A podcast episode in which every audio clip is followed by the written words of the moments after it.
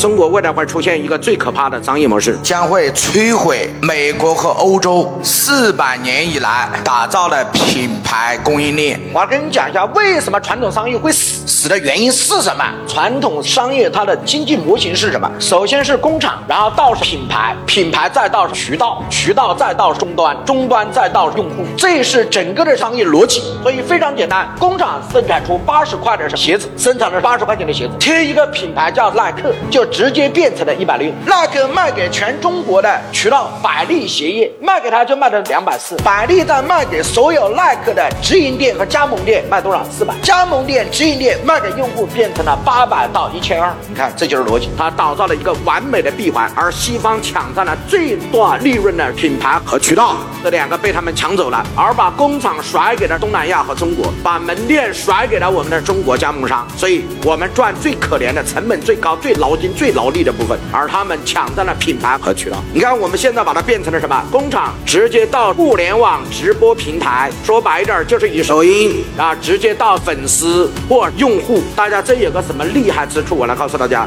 目前全球的世界工厂，大家知道基本上都在哪里？中国。那为什么？因为中国的工业制造能力占全球的百分之三十二，日本加德国加美国的工业制造总和等于中国。如果中国的工业制造百分之三十二，加上中国最大的流量平台，也就是我们的抖音加 TikTok。